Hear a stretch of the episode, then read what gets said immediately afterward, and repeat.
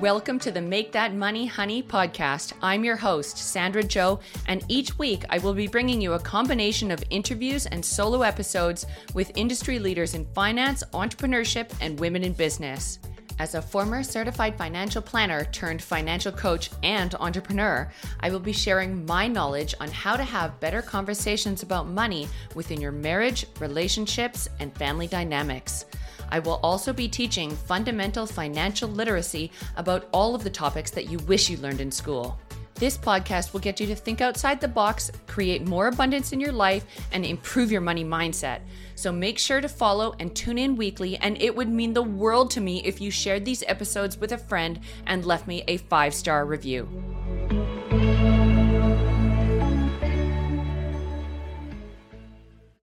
Welcome back for another episode of the Make That Money Honey podcast. I am so excited to interview today April Likens. April is a board certified health coach, both trained at Duke Integrative Medicine and the Institute for Integrative Nutrition. Driven by her own previous experience hitting burnout, which led to a health collapse, she's fiercely passionate about helping women thrive inside and out. April's specialty is helping professional women and female entrepreneurs reduce stress, find balance, and feel the joy and freedom to walk in their purpose, passions, and callings. She lives in Virginia with her family, and when she's not working with clients, she enjoys writing and speaking on wellness topics, traveling, photography, and searching for the perfect matcha latte. Welcome to the show, April. What a nice bio. Oh, thank you, Sandra. It's so good to uh, to be on and chatting with you today. And yes, and I, if you have, if anyone listening has a killer matcha latte recipe, like I'm always game for for for trying them out. I, I found one recently last year. Well, last year in Florida. Florida um, and Rosemary Beach and Alys Beach, and I walked two miles every day to get that one. But it oh had oh lavender gosh. in it, and it was amazing. Oh, there's the secret sauce, the lavender. Yeah. yep. yeah. So we recently connected on LinkedIn, which is a platform that I have just completely ignored for the last three years since I left corporate. And then I feel like I opened Pandora's box a couple weeks ago, like being like, why was I not spending more time on this platform?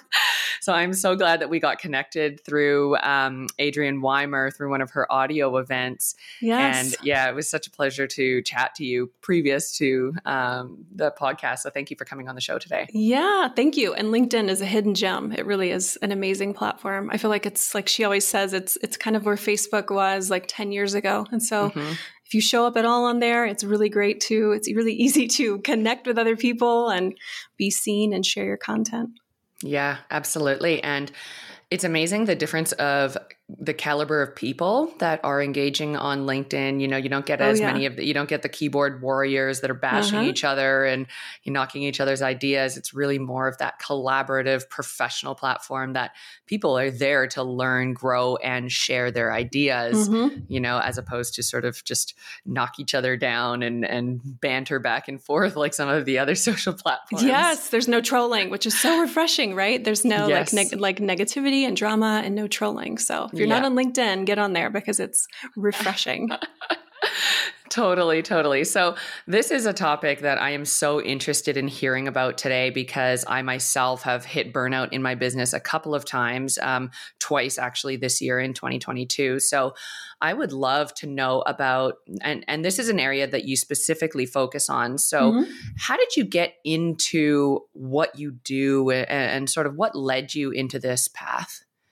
It's a long story, but the the cliff notes are I hit I hit burnout in 2013 after my dad died. He um, he battled cancer for quite some time, and um, and backing up, I really wasn't prior to his diagnosis. Like, really wasn't living a super healthy lifestyle, and so that was like almost 20 years ago.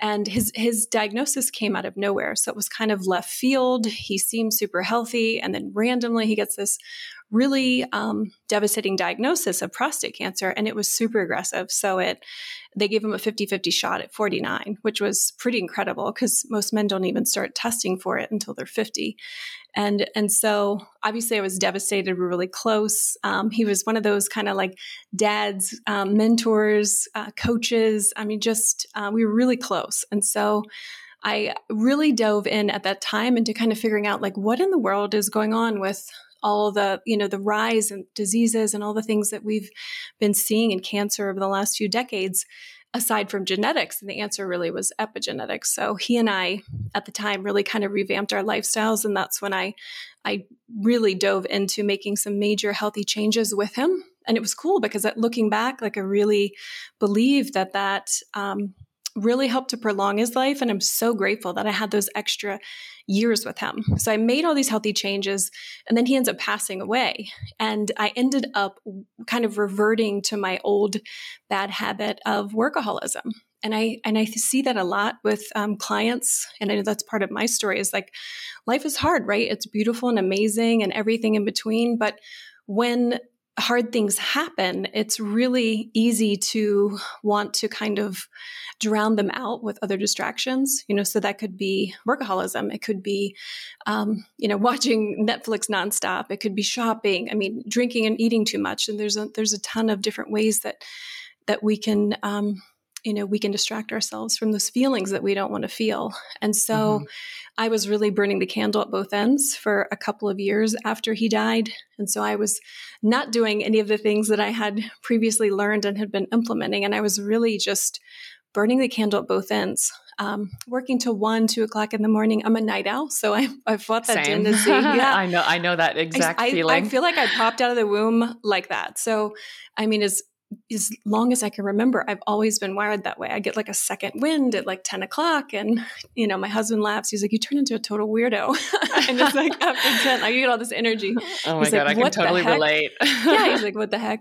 But that's a tangent. Um, and so I was working, you know, to one and two in the morning. I wasn't working out consistently. I was like skipping meals and just, like I said, just blinders on, just hitting hitting the grind, you know, focusing on work, work, work, work, work, and banging things out. And um, and I did that um, for so long, a couple years, until I, I finally hit burnout. And me hitting burnout led to a complete and total health collapse. And so that ended um, with me being almost bedridden for about a year and a half. And it took dozens of doctors and specialists to try to figure out what in the world was going on with me. And it took years to really pick up the pieces of that. And so, you know, looking back, I feel like you know the chronic stress cycle that I was in of of trying to cope with you know with things that I you know like I said didn't want to feel through through that workaholism really kind of laid that foundation to to set me up for burnout which you know weakened my immune system and did, it was just a whole chain reaction of things.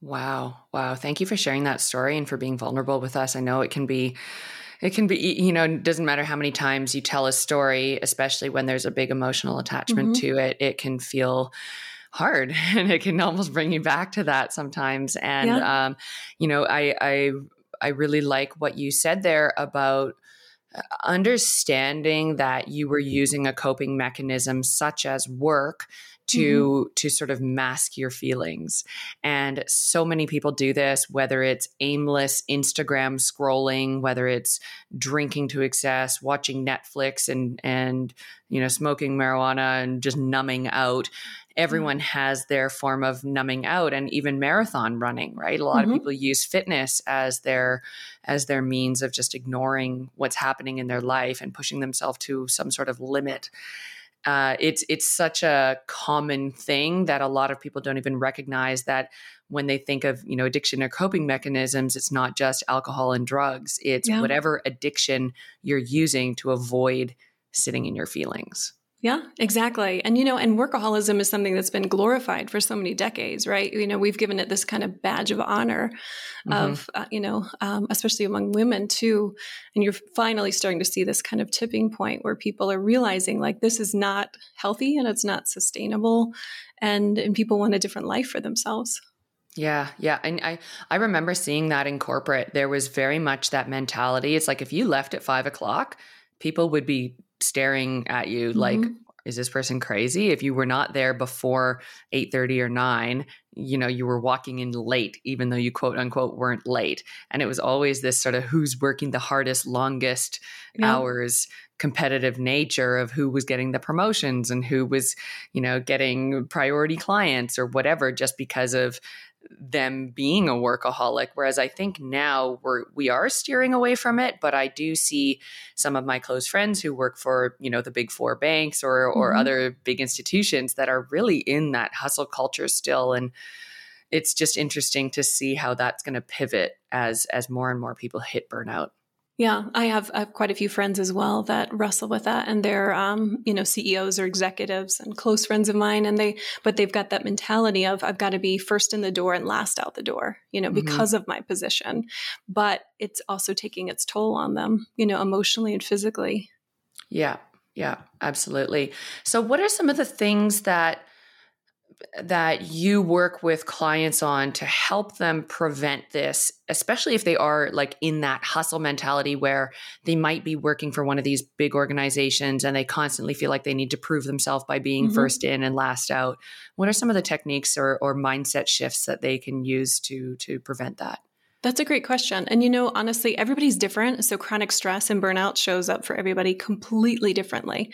And so there's really no one size fits all. So it kind of depends on where they're at and what they're experiencing. And so um, it could be anywhere. Well one of the things that i that i always tell clients first and foremost is one of the most powerful things that you can do daily is really just ask yourself check in with yourself just for 30 seconds once or twice a day asking you know what do i need today to thrive because there's you know we've really gotten away from listening to our bodies and being in our bodies. And you know the the body's always communicating with us you know sending s- signals and signs much like the the you know the car um, dash you know dashboard lights you know can communicate when things are awry or something's low and it it alerts you. And the body's always communicating but we have just learned to tune that out. And so you know you can you can push through things until till finally um, you know it just it becomes way too much. And so that's one of the first and foremost things i tell people just check in. Because the cool thing is your body's going to tell you. So you know if you were to ask yourself right now like and just give yourself that space you know 30 seconds what do i need to thrive? You know you, will hear different things. It might be you know like you've been at the computer all day and like i need i want to get up. I really need to get up stretch that sort of thing. You might uh, feel like you're craving some sunlight and some fresh air and some vitamin d. You may be craving some connection. It's like, wow, I haven't seen a real person, you know, outside of my house in a week. And, you know, I'd really love to set up a, a coffee date with a girlfriend, you know, that sort of thing too. And so all of those things are tied to your uh, physical um, and emotional health. You know, the mind body is, it's all connected. And so mm-hmm. that's a big one that I talk to people um, about regularly. It's um, setting those healthy boundaries too um, around yep. work and figuring out, you know, what works for you. So figuring out what your non-negotiables are because everybody's different. And so, you know, that's when you're when you're not working, you know, unplugging and and not working and setting things in place that um, that work's not distracting you. So I was in Greensboro last weekend um, with friends, and I was talking to a close friend of mine who um, manages a massive, uh, well known large account. And she has been experiencing a lot of burnout, but she's been really struggling to unplug. And so we were just talking through some different strategies of what what that might look like for her. And mm-hmm. so um, you know often it's turning off the notifications you know and so when you're yeah. when you're walking away from your computer it can be really frustrating for a lot of people to hear those dings and the notifications from email and slack and all the stuff coming in yeah. and then you feel much like your cell phone does too you know mm-hmm. you feel really pulled to run back and check it and so you can't really enjoy time away with that stuff you know dinging you constantly so it's either turning it in you know on an airplane mode or do not disturb mode or in her case she found that what worked for her, and I've had a few other clients that really love this too, is just keeping their earphones plugged in. You know, so mm. they they work with those in typically, and, and if they leave them in, and they can t- they can take their lunch break without feeling like you know they're the slave to the computer and they can never get away from it. You know, there's lots of other things to like um, communicating those boundaries. So letting people know this is when I'm working, this is when I'm going to respond to you, and um, and then sticking to those you know non-negotiables too and so it's I was talking to somebody else yesterday about that thing. It's like when we when we respond quickly to people, you know, um, to, you know, as emails are coming in, it's twofold. You know, it's overstimulating and it's really stressful to be constantly putting out fires, right, and yeah. reacting because there's never emails. There's never are never ending, right? There's never a shortage of of notifications and things like that. But there's a big difference between being reactive and being, you know, strategic with that too. But when we constantly respond to everyone as soon as they're they're um, sending us something, it also further reinforces that, where it's further training people that they can get us at all hours of the night, you know, and on the weekend exactly. and that sort of thing too. And so, again, setting those healthy boundaries. Of course, there's lots of other things, making sure you're getting in movement. Um, you know, it doesn't necessarily have to be exercise daily, but some form of movement, even, you know, a light walk in, you know, in the middle of the day can be wonderful for reducing your stress levels or in the evening, you get that fresh air and vitamin D. I have a lot of clients that love to listen to podcasts during that time, you know, to kind of unplug. And then others just enjoy mindful walking. And so that's where you just put away, you know, your devices, um, maybe put your phone in airplane mode if you've got it on you, so it's not um, vibrating and, and, dinging and that sort of thing, and just focusing on what's around you. So mm-hmm. enjoying, mm-hmm. you know, the the trees and the and the sunlight and the birds, the birds chirping, yeah, and, totally. yeah, and just focusing on um, your senses. That can be super refreshing, um, especially in the middle of a really really busy day. Um, and there's so many sleep is a big one. That's that's one that I t- talk about usually pretty early on with clients because it's it's really the superpower to everything in your health but certainly with stress and burnout because it's it's just impossible for us to to cope and to show up and feel our best if we're exhausted. And sleep plays a massive role in that. And so making sure you're getting that quality 7 to 9 hours a night you know most nights and and aiming for that and being diligent about that can that that change alone can be really incredible for people. I've seen massive shifts with people. I've had quite a few clients that have come in. You know i work with a lot of high achievers and they some of them come in and they're like yeah i'll sleep when i'm dead and that sort of thing. And i just kind of laugh and i'm like we'll talk about that. And uh like well you're gonna you be know, dead a lot sooner than you think with that attitude. Yeah. But you know it's um sleep's gotten a bad rap since um, the Industrial Re- Revolution. It was actually revered before that time, and then the revolution hit, and then it suddenly was like a, a you know a bad thing. You know, it was like you're lazy if you sleep, you snooze, you lose. We've all heard all these sayings, right, for decades since you were a kid, um, and it's but it's such a powerful way to recharge. Um, and the thing is, the body's actually doing really incredible things in the middle of the night. So you know people think often that it's it's a waste of time you know they don't have time to to sleep but you can't afford not to. Really it's it's lowering your blood pressure you know it's lowering your cortisol levels which is linked to chronic stress. It's categorizing memories in the middle of the night and wiping memories from the day that you don't need to you know to keep. It's um, wiping proteins that are linked to cognitive diseases and decline. I mean there's all these incredible things that the body is doing in the middle of the night and there's some areas of the brain during REM sleep that are more active than when you're actually awake. So it's it's an incredibly powerful time and something that is so crucial. And so I think for a lot of people, it's just shifting your mindset around seeing sleep, as a superpower and not this waste of time because it's a total game changer. And the one client that I was working with recently, he was one of those like, oh, I'll sleep and I'm dead kind of people. Um, but he was wrestling with a lot of other things and his blood pressure and um, a, a, a variety of things. But he's, I challenged him to start tracking his sleep and tracking the quality of a sleep you know? So first it's you know it's aiming for those 7 to 9 hours a night but it's also figuring out what's your sweet spot. You know where do you feel your best the next day? At what number? And everybody's going to be different. So some people like solid seven they feel great. Other people need more like eight eight and a half and that's totally fine.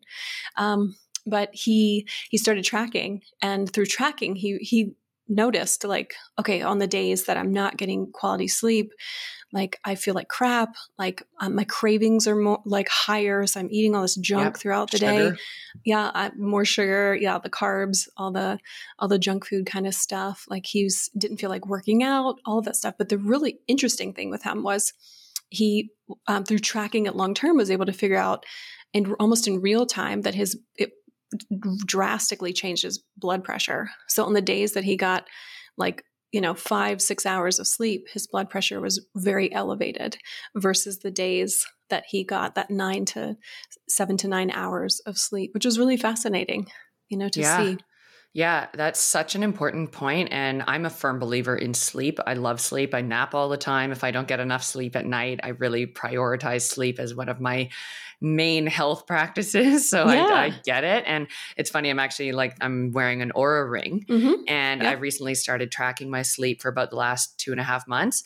And it's so interesting to me. It is so accurate and so it gives such interesting information about your sleep patterns, how much deep sleep, how much light sleep, and yeah. how much REM sleep you get, and then mm-hmm. what your total sleep is, where your movement is, and all of that. And I just find it so interesting because some days I'll wake up and I'm like, weird. I was in bed for eight hours last night, but I feel exhausted. Mm-hmm. And then I'll look at my sleep thing and it was like, oh, you were awake 15 times in the night. And like, I don't remember being awake, but obviously my body had woken up and I wasn't getting enough quality sleep. And then I feel sluggish and have trouble concentrating yeah. and need a nap in the afternoon to reset. And, you know, it can really have an impact on your productivity, your ability to get things done, how you show up for clients, your mm-hmm. partner, mm-hmm. your family, your kids, whatever.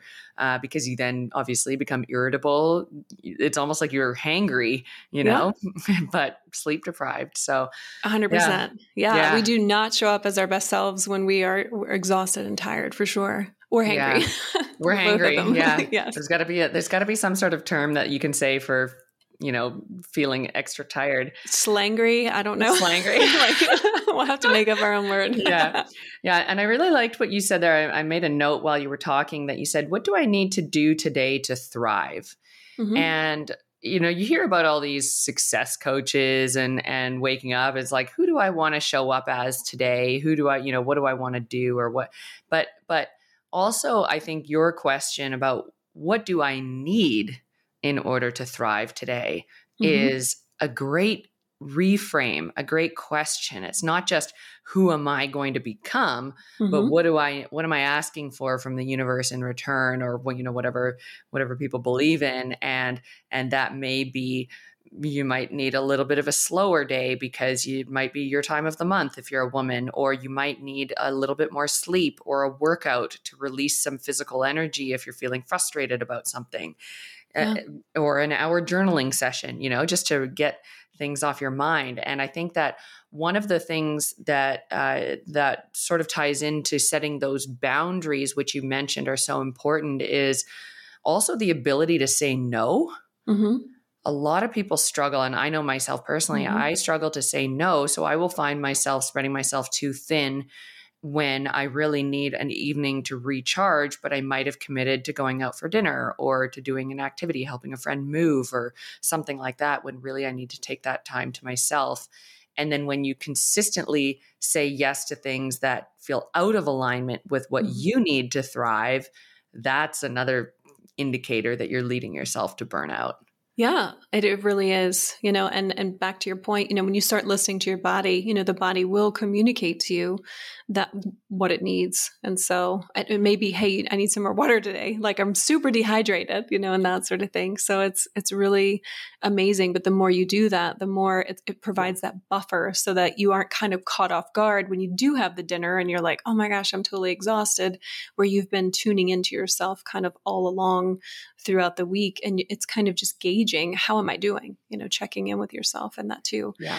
But you're right. And I think um I think a lot of women, most women struggle with with that and I see that it's tied often to people pleasing, right? You know, we want to to uh, show up for others. And we um, often want to be the go-to person and we want to do things for other people and to help and all the things um, and so yeah sometimes you can you can get out of balance. And so it's important to really reassess your schedule i think weekly and just look at it and it's like does everything that's on my plate really need to be here? Because mm-hmm. you know the reality is there's great things that could be on your schedule at any given moment but it doesn't necessarily mean that it's the right timing right now for your schedule based on everything else that's on there and so just being strategic along with checking in with yourself really helps helps you to kind of um, map your week out and plan for those buffers and and really schedule in the downtime too you know, and yeah. make sure you've got, you're taking your lunch, you know, you're taking some breaks, you're getting some fresh air and vitamin D, you're getting movement in, you know, and, and treating those things in the same way that, you know, you you'd schedule in a doctor's appointment. And I, I like what you said there about it, it's important. It just might not be the right timing mm-hmm. because we kind of, a lot of people who use, you know, workaholism or, or any other coping mechanism to basically ignore their feelings is, uh, uh you know, overpacking their schedule yeah. because it's almost like this fear that time's running out. So we got to get everything in this week or next week. But it's like, but who cares if we have to do this podcast interview in four weeks from now like there's no rush in life yeah. we're not we're not racing to a finish line it's about when things fit in a, a logical order so that you can actually show up at 100% for each one of those things yeah and it's a marathon, not a sprint. And so, another totally. thing I talk often with clients and with people too is just the power of pausing and rest and how it is really the antidote to burnout and it's so crucial and it feels counterintuitive to, to high achievers but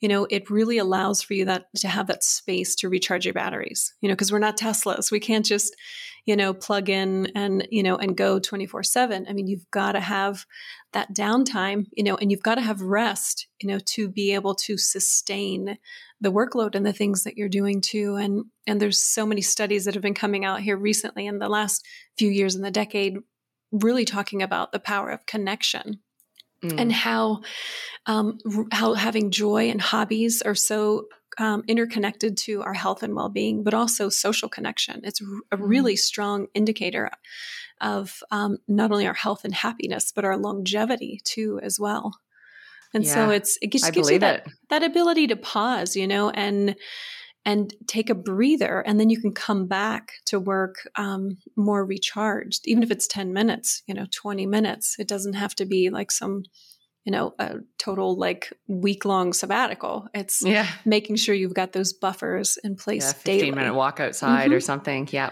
yeah, yeah, absolutely. And and the social connection and hobbies was one that I realized was missing from my own life. Mm-hmm. I was I feel like I was just sort of working, dog, sleep, like there was no real you know other other thing that i was doing for pure enjoyment or for yeah. some other mental release. And so i recently started taking piano lessons oh, and oh, got a got a piano and started going to a dance class. And like i'm terrible at dance. I look like a newborn chicken. And i started like i started going to these dance class these hip hop dance classes and they're going one direction i'm going the other. They're putting their leg out. I'm putting my arm out. It's just like a total uncoordination but i have so much fun doing it and i've met such amazing women in this in this dance studio and like you know when you work from home and you're constantly on zoom calls every day and you're not used to that unsocial interaction because mm-hmm. you were used to work in corporate and whatnot you do miss that social outlet and you can yeah. become very lonely and very isolated mm-hmm. if you're not participating in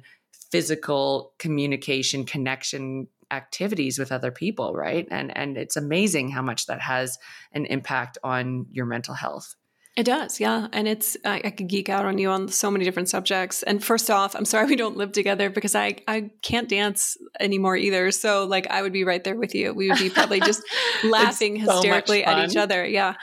And, um, and so it's just it's just crucial to find those things. But often i mean i would say like 99% of the time when i'm working with people that are you know beyond stressed and overwhelmed and burned out they they are not making time for for fun and joy and connection and hobbies. And it, what's interesting is often and I, I ask people all the time you know adults you know and you ask any adult like what well you ask an adult like what do you like to do for fun you know and most people will kind of look at you like you have three heads they're like uh I go to the gym. And I'm like, that's great, but that doesn't count. Like, that's no, good. That's productive. That's, yeah, that's self care. And that's, you know, that's taking care of yourself. Is great, but fun. What do you do for sheer like joy and, and fun? And they're like, I have no idea. And so you know but you ask a kid you know what what do you do for fun? And like they won't shut up. They, they rattle off like 50,000 things you know that they that they love doing. And so that's something i think that we get we get lose as we get older that it's crucial to tap into. And if you're listening and you're like oh my gosh that's me like i have no idea what i do for fun think about what you used to do for fun. You know, mm-hmm. when you were growing up, what did you like? Was it music? Maybe it was cr- art and creativity. Maybe, uh, maybe horseback it was riding or skiing was dance. yeah, yeah, horseback totally. riding. There's a million different things. Painting. Yeah. I mean, there's so many different things, and so it's tapping tapping back into that those sort of things that that really light you up and and bring um, a spark to your life. Yeah, yeah and and it's so crucial because you know we fall into this it, it's sort of what came first the chicken or the egg right and mm-hmm. when people I, i'm i'm dealing with a couple people who are in burnout right now one person in particular and I had this exact conversation with her and said, like, what are you doing for fun right now? And her response is, well, I can't really afford to be doing these things.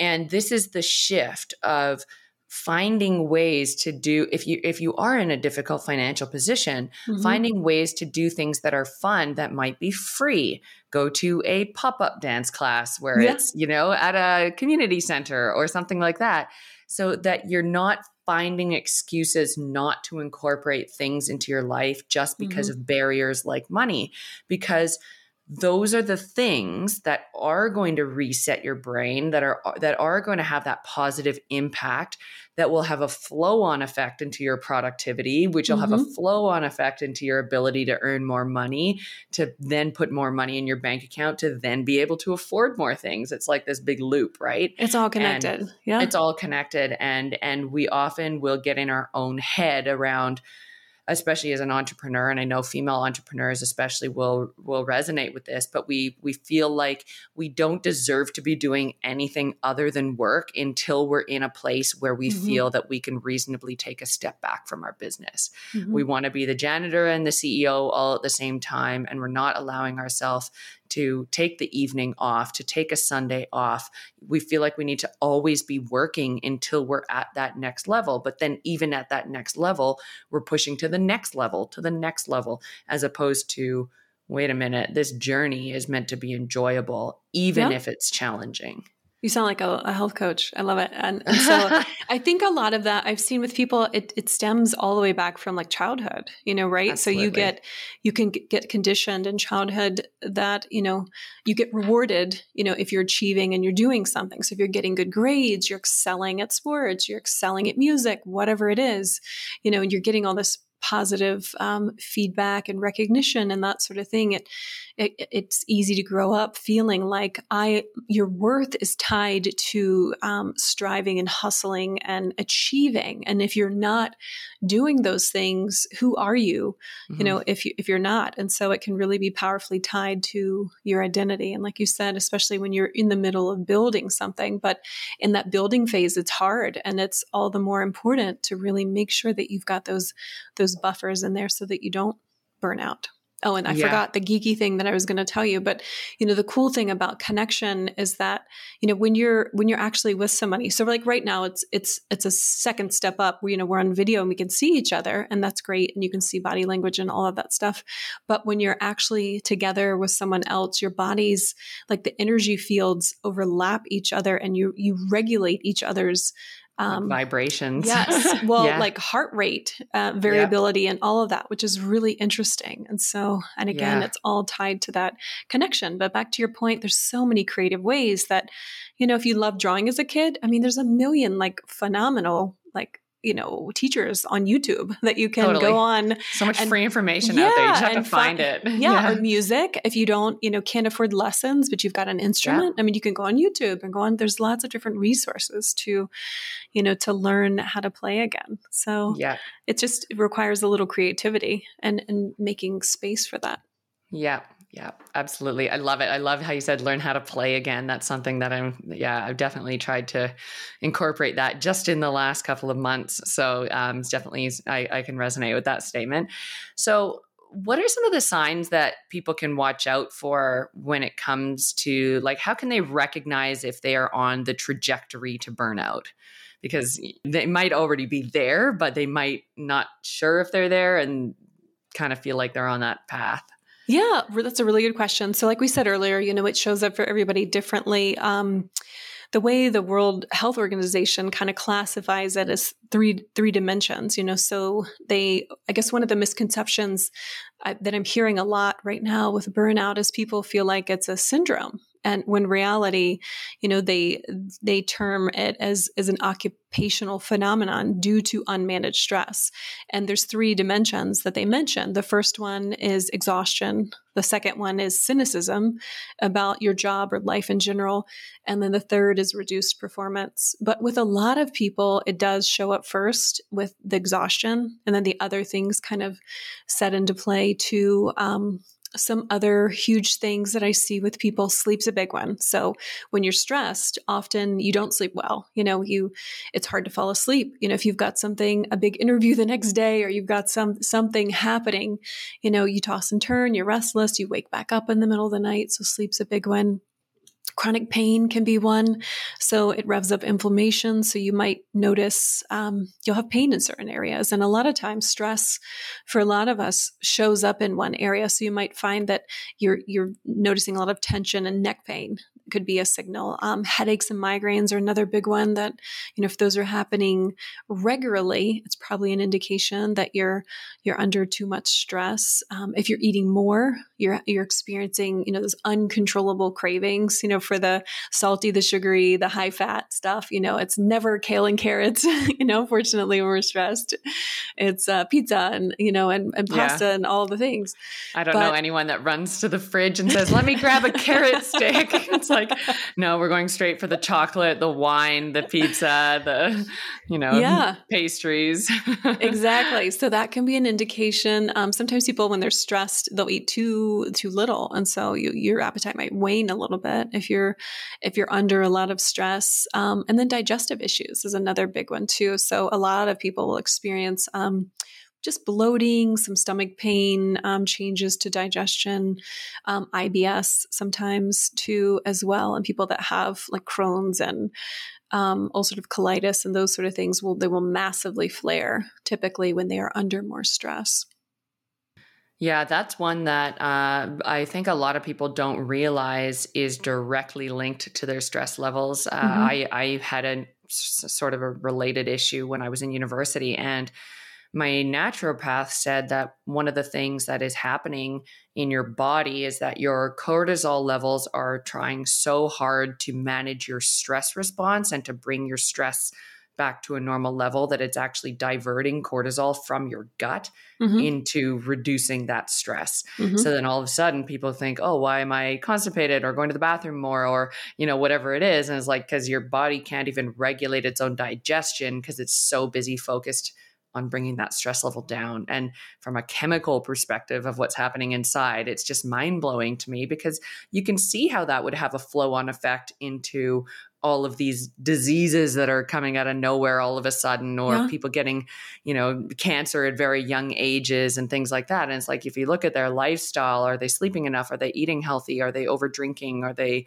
stressed up to their eyeballs and never getting you know enough rest and recharging? So it's you can tell how it's all linked for sure yeah, the whole digestive process actually gets shut off when we're in that fight or flight, and and it's intentional so that you know so that we can fight, flight, or f- flee. You know, and if mm. there's a tiger or whatever, you know, some sort of massive stressor, you know, the body's designed to be able to you know fight flight or flee and do whatever it needs to do to get away from that stressor. And and so the the blood flow and everything and all the resources are diverted to you know to your limbs and away from those crucial areas so that you can move quickly without hesitation and get out of there if you need to.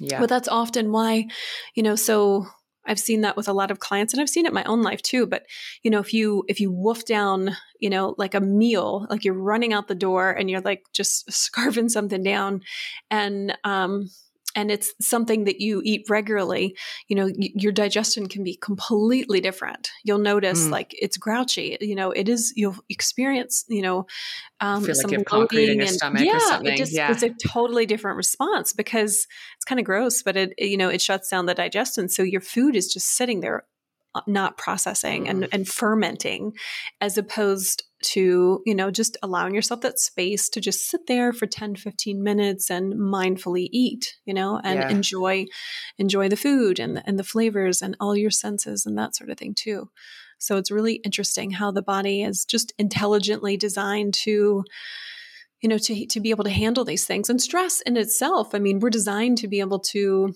um, combat stressors. It's just we've i feel like we've in the last few decades you know things have just kind of uh, sped up at like warp speed where there's just constant stimulus. You know there's all it's always on there's always something else there's always somebody coming at you and it's i joke all the time that i'm like can't we go back to the 90s like the 90s were awesome yeah. You know, no, when, no, no when, phones with cameras or screens. Exactly. yeah. Like you had a Nokia, phone, but it was so expensive. yeah, yeah. Especially early nineties. It was so expensive. You like, you weren't using that bad boy very often. So, yeah. um, you know, it's just, but it was wonderful to be able to like actually unplug, you know, and, mm-hmm. and do the things without, you know work being able to get in touch with you on your on your cell phone and on vacation and every every different sitting at too. dinner and you look at a dinner mm-hmm. table if you're at a restaurant and half of them are on their phone the whole dinner it's like why are you even sitting together yeah but I think you that's know? a huge part of the rise in the burnout epidemic is, mm-hmm. you know, is this constant stimula- stimulation all the time. And the body really hasn't evolved to be able to keep up with that so quickly and all this totally multi, you know, tasking and, and task switching and all of that stuff. It just creates a huge stress response in the body. Yeah.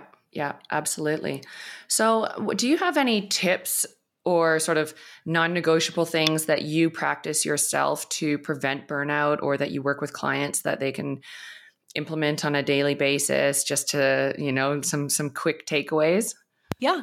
So, um for me, I try try to have mindful mornings, and that's something yeah. I share with clients a lot too. You know, like we were talking about, there's a there's a big difference between like hitting the ground running, you know, and just the rest of the day is crazy, right? You know, it's it's just nuts. You feel like you're just treading water, you're trying to keep up, like your stress response is massively elevated and and little stressors are like massive stressors versus the days that that you can just pause. And so, um, if you can just have some time in the morning to just pause before before you hit the grind, and it doesn't have to be like, oh, I'm getting up at four o'clock in the morning, and I'm going to do yoga for an hour, and then I'm going to listen to podcasts for an hour, and then whatever. Like, you know, that's great if you have that kind of time and leisure, but it can literally be like 20 minutes 30 minutes you know just to um, to not check the news first thing you know and social media and all that stuff but to choose in, intentionally to fill your cup with things that inspire you and uh, and bring you joy. So maybe that's reading something inspiring listening to something inspiring. It could be getting in a little movement getting in um, some creativity. You know that's a great time to just be strategic with your day of assessing like okay what are my top three priorities for the day that i really want to accomplish you know and um, and how can i make that happen um, and versus you know just immediately waking up in your pajamas, going right to the laptop, opening it mm-hmm. up, and then not showering the rest of the day. You know, like and, yeah. and the the struggle's been real for uh, billions of people in the middle of the pandemic. You know that that's often the story. So that's yeah. a big one for me. Um, I try to get some form of, form of movement in daily. Again, you know, all movement is beneficial to the body. So you don't have to be doing CrossFit and running marathons every day. You know, it's it's figuring out how you enjoy moving. And so if you like to dance, like you were talking about, like that could be going to a dance class, it could be doing dance cardio online. You know, there's free stuff all over, lots of different apps that are free, YouTube, um, it could be Pilates and barre, it could be just walking, getting in a good walk, but it every form of movement is incredibly beneficial to the body. And walking is actually one of the quickest ways to regulate your nervous system, too. So it works very quickly within a couple minutes to switch off that fight or flight system and switch the body back into the, the rest or digest system. So that's mm. another one that's for me. And then, um, I had another client that in the middle of the pandemic really started putting um, their phone away in the evenings. And I was like, you know what? That's a good idea. Because I was starting to get to a point where I was feeling like, gosh, you know, I'm on so many different platforms and they're hard to keep up with. And, you know, as an entrepreneur, and that can be stressful at times. And like, I, you know, of course i'm you know a work in progress like everyone else you know i don't get everything 100% right but i try to practice what i preach so you know when they started doing that i was like i'm going to do that too and it was so refreshing and so i started out um, just putting my phone away 30 minutes before bed and just gradually started bumping that back to Mm-hmm. where now, I mean, literally after dinner, like it's away from me. And it's so amazing. And the cool thing about phones, I mean, we're all addicted to them, right? And they're designed, we all know they're designed to be, be addicted. Addictive, totally. Yeah. And if you've probably watched- everybody's biggest addiction now. Yeah, if you've watched the social dilemma and things like that, you know, I mean, you'll you you'll see that even people that invented these things are addicted to them too. So they're very powerful, um, and they give you that dopamine hit every time you're you know you're scrolling, much like playing slot machines and that sort of thing too. And so. But the cool thing about that is they're very much out of sight, out of mind. So if you can't see your device, the temptation to, you know, want to check and scroll is pretty much virtually zero. So it, whether that's across the room or it's in another room, or I found too with clients, you know, if they if it's in um, do not disturb mode or even airplane mode, and same with me, you know that you know it's in it's in that mode until you choose to turn it back on, and so that again the temptation to check and check and check and check, um, it's not there, and it's so Yeah. freeing. It's really freeing to not feel like you're a slave to your devices all day long. Yeah, yep, I love that. I heard a lady speak. I can't remember her name. Heard a lady speak at a mastermind, um, you know, wrap up day last year, and she was talking about how to manage your phone addiction. And one of the things she said was turn off notifications on everything except phone calls, Mhm. so that you don't even have the little bubble in the corner. So, like Yeah. messages, if you want to go into your messages, you're physically going in and checking. And if you're going into Instagram, you're physically going in and checking, but you're not getting any any pop-ups and even the little red dot in the corner, like having all of that off. And then the one thing that she the other thing that she said was not having work emails on your phone.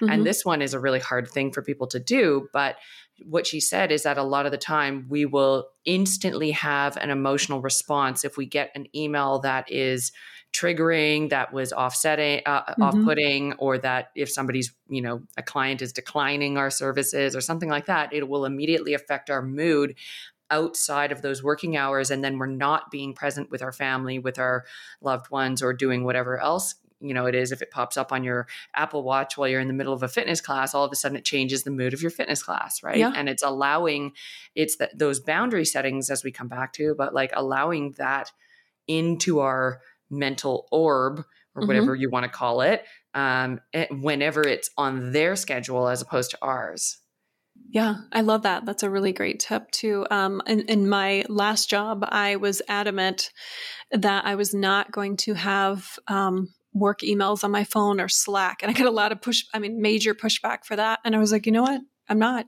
That's my non-negotiable. And and um, they eventually gave up on that. But it was it was really freeing to not feel totally feel like I was, you know, a slave to that all the time. But we do have a choice, and we can we Yeah. can um, set those little buffers, you know, um, in in a way that feels right for us. So not everybody needs to maybe take everything off their phone, but I could just be putting it away. And it's so fascinating too. The studies recently that are showing, like, as far as connection, you know, and other people, that the mere presence of another phone in, like, if we were sitting across each other right now in person, and I had my phone right in front of you, the the fact that I had my phone where you could see it would um, completely diminish the quality of our connection. You would feel Totally. you would feel Totally. not as seen and heard, and so especially if it lights up. Yes, you know like if it's not on do not disturb and you do have a message pop up on your screen it immediately makes you feel like oh that person needs to respond to that and that's more important than what we're doing Yeah. right now Yeah, so it's just something to keep in mind with that connection with fam when you're spending time with your family and all of that stuff too. That you know, if one more reason to kind of just put it away, put it across the room or whatever. I also sleep with it um, across the room too, and sometimes outside. I'll sometimes I'll plug it in the bathroom too. That's off Mm. off our bedroom, just because the temptation for for me and, and so many people is to like check it in the middle of the night, check it first thing in the morning, you know, Mhm. and um, and it's that's putting a physical barrier between that. If it's Yeah. completely across the room, you can't roll over and just start looking at it at three o'clock in the morning when you're when you're not sleeping, which further makes you not be able to sleep because it's suppressing your melatonin and all the things. So, yeah. And, and we never go into our phone for 10 seconds. We go in for one thing. And it's like when you walk to the kitchen, you know, you walk to the kitchen and you are going for a glass of water, but then you see, oh, you got to put that dirty cup in the dishwasher and you got to do this and you got to do that. And before you know it, you forget why you even walked to the kitchen. It's the same thing with going on yeah. the phone, right? It's like, oh, I just need to set my alarm. But then you see there's a message from Bob about the meeting tomorrow. And then you see there's a Slack mm-hmm. note from Sally about something that she forgot to mention in another client session or somebody that called for you or blah, blah, blah. And then all of a sudden your brain goes into that mode at midnight as opposed to just checking your alarm, right? Like yeah. I, I have a physical clock in my bedroom because I just want to have a clock there if I need to know what the time is so that I'm not getting distracted by tapping my phone screen to see what time it is and then all of a sudden seeing a whole list of notifications on it, right? Yeah, it's stressful. And I think that just perpetuates that stress response where mm-hmm. we're like, mm-hmm. "Oh my gosh, you know, and it's one more thing, one more thing." Or then you you check and you figure out I did that today. I was like I was I was getting on my phone to text somebody and then I saw these notifications and I forgot what the heck I was even doing on my exactly. phone for like 5 minutes. I was like, why did I even pick it up? And I was like, oh yeah, I got to text this person back. But yeah. you know, it's so distracting. Yeah. Yeah. So, on that note, I mean, we were talking before we hit record on the interview today because this has been so great already with so much information. But I know that one of your particular specialties is also talking about sleep, how sleep affects your productivity, your mood, preventing burnout, all the things, mm-hmm. um, your health, obviously. So, we would, I would love to have you back for round two where yeah. we just dive into sleep um, and, and give some people, you know, some actual physical tips on how they can improve their sleep and the importance of sleep and all of that because I think yes. that, that is an area that is so important for people to understand. 100%. Yep. I would love to talk about sleep. And you can add in the napping tips too, because I am not a napper. I've never been a napper, but oh napping oh is wonderful. My husband is a huge napper. He takes a nap yeah. every day at lunch. He's like a machine, but I've got to be like dead Siesta tired. time. I've got to be exhausted to take a nap. I've just never been a yeah, napper. No, I, I'm a firm believer in napping. If you don't get the same yeah. quality, I, I think it's like, look, especially if you're somebody that has a, a, job, whether it's a personal trainer or a coach or a therapist, where you've got a sort of a gap in the afternoon be- between your morning clients and your evening clients. I know that for me personally, I have this funny little downtime between mm-hmm. like 1.30 and 4 and i can either go to the gym go for a dog walk have a nap clean my kitchen take the garbage out whatever it is but i can usually sort of do two of those things and if i had a terrible sleep the night before i have two meetings in the morning i will often go for a dog walk then have a nap or vice versa and then i'm refreshed so that i'm showing up almost like a reset button for those evening calls yeah. with the clients or or you know whatever whatever the evening calls are and it makes a huge difference because if you just try and push through stay awake be productive in those 3 hours but you're really actually exhausted like you said giving yourself that permission to like hey I, I just need a timeout right now even if you don't necessarily nap. Maybe you just go lie on the couch and stare at the ceiling and put some classical music on for half an hour just to turn yeah. your brain off so you're not looking at a screen or something you know whatever it is i think that having that little disconnection time in the middle of the day is is really helpful to a lot of people definitely yeah especially if people like myself that are um, highly sensitive and more empathic you know so we absorb mm. so yeah. much of the world and that sort of thing like you just need that you need um, more downtime uh, than other yeah. people and to really protect that space another thing we didn't touch on that's really powerful is um, getting out in nature and the studies that have come out oh, in the last sure. few years on that, and it, which is called rewilding, has been really incredible of how it, it, almost instantly lowers your cortisol levels, your stress levels, helps improve your sleep, um, it boosts your mental health, all kinds of things. And it's really cool that mm-hmm. that doctors globally the last few years have actually been writing prescriptions for people to get outside and be in nature mm. because it's that powerful and it's oh, it's a great stress reliever. So if you're yeah. you're wrestling with um you know too much stress and you're listening and you're you're feeling burnt out like that's a great way to to um to just feel more calm centered and balanced too. And it's the anxiety free. antidote. Yeah just go outside walk around get yeah. fresh air. Exactly. yeah, totally. That's one of the reasons why i have a dog. I find that um, when i didn't have a dog i really missed my morning walks to wake up my brain, get me mm-hmm. outside, fresh air, first thing in the morning before getting in front of a screen.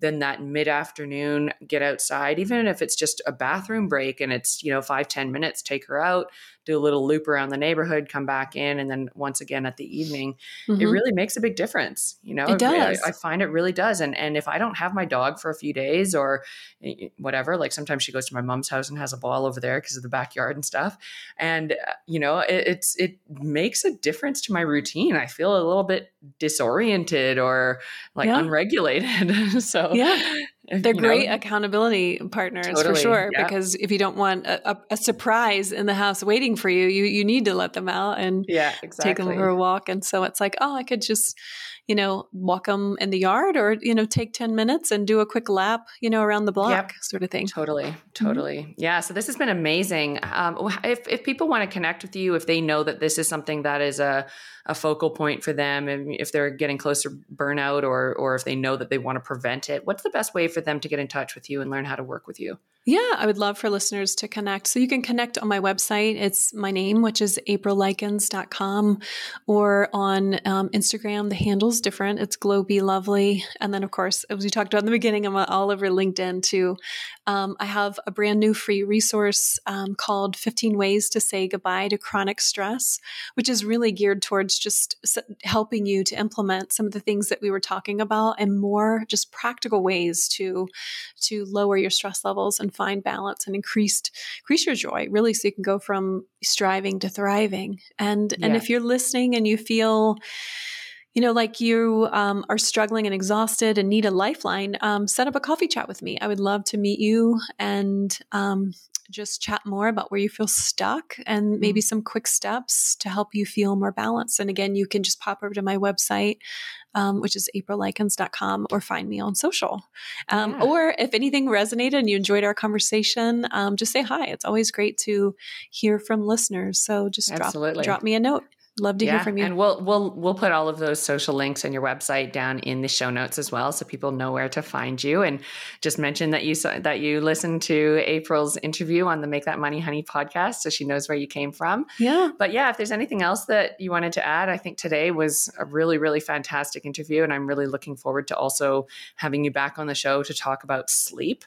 Uh, that's that's one that nine out of ten people struggle with, I think. So it'll be great to hear hear your advice on, on yes, how people can. I would love to talk about it. And yeah, one last thought, one thing that we didn't talk about, but it, obviously you're into biohacking with the ring um, mm-hmm. and the sleep sleep device that you've got on, um, which you know is a wonderful way to track your sleep. But I've recently gotten into heart rate variability. And so um, there is a company and a device that I really love. It's called HeartMath, the HeartMath Institute, where um, it's a little device that you can track your heart rate variability. And you want your heart and your breathing to be varied, but it, it's essentially deep breathing on steroids. So, wow. deep breathing is a free and wonderful way to very quickly, like walking, regulate your nervous system. So, if you're yeah. stressed, take some deep breaths, you know, um, and that can quickly calm the nervous system. But this mm-hmm. is just taking it into a whole, like a whole different level. I mean, you can be in code red, like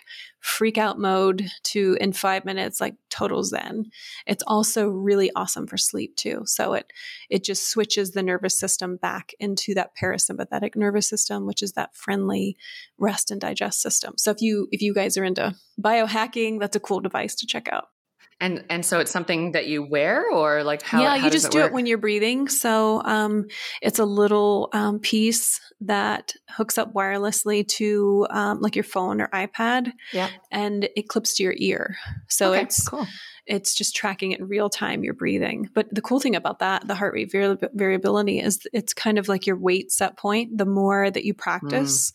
the more it resets and pushes back your nervous system. So your mm. your stress response actually gets better and better. You can kind of tone your stress response. So it's super cool. But yeah you just there's all kinds of data and neat things on their website. So it's, oh, it's again I'll that's definitely called, have to check that out. Yeah the HeartMath Institute which is but that's been one of the the best devices and purchases I've I've made. And my husband's gotten um, hooked on it this past year too, and it's been a game changer for him. Awesome. Awesome. Yeah, I'll definitely have to check that out. That sounds really interesting. Yeah. So thank you so much. And uh, we look forward to having you back on the Make That Money Honey podcast for your sleep advice. Sounds good. Thank you, Sandra. I appreciate it. Thanks for listening. And if you love this episode, please share it to your Instagram story and tag me at sandra.m.joe. I would be forever grateful if you left me a five star review and sent it to a friend so that I can reach as many people as possible. For more information on my financial coaching and how we can work together, check out my website at sandrajoe.com. And until next time, have a great day and go make that money, honey.